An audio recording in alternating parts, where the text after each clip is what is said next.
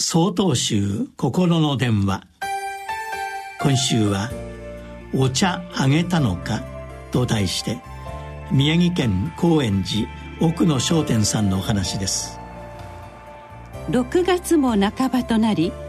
お店では「新茶入荷しました」という張り紙をよく目にするようになりました。今年も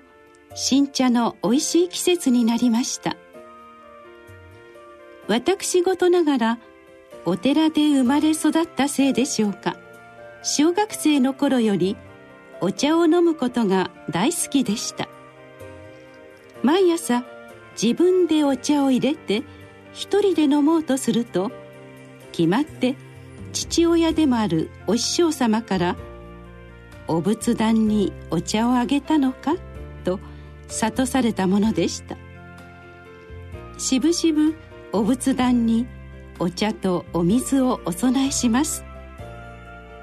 お茶の香りとお線香の良い香りがしていました。学生の自分お師匠様が急逝しその日を境に生活は一変しました。何をどうしてよいのかも分からずただただ日にちだけが過ぎていきます当たり前の毎日が本当はとてもありがたいことだったのだと痛感しましたある日の朝お仏壇に祀ってあるお師匠様のお位牌の前で座っておりますと「お茶あげたのか?」という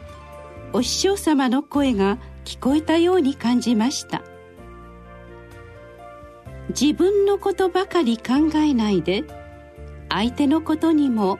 思いを寄せなさいという教えであったと気づかされました。この時真っ暗闇だった私の心にパッと明かりが灯ったように感じました。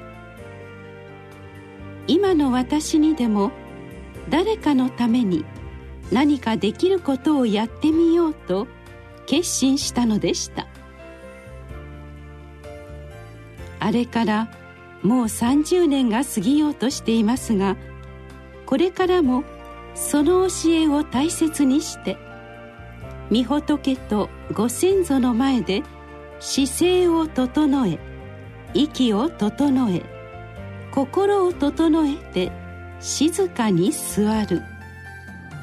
日々の生活を心がけてまいりたいと思います。6月20日よりお話が変わります。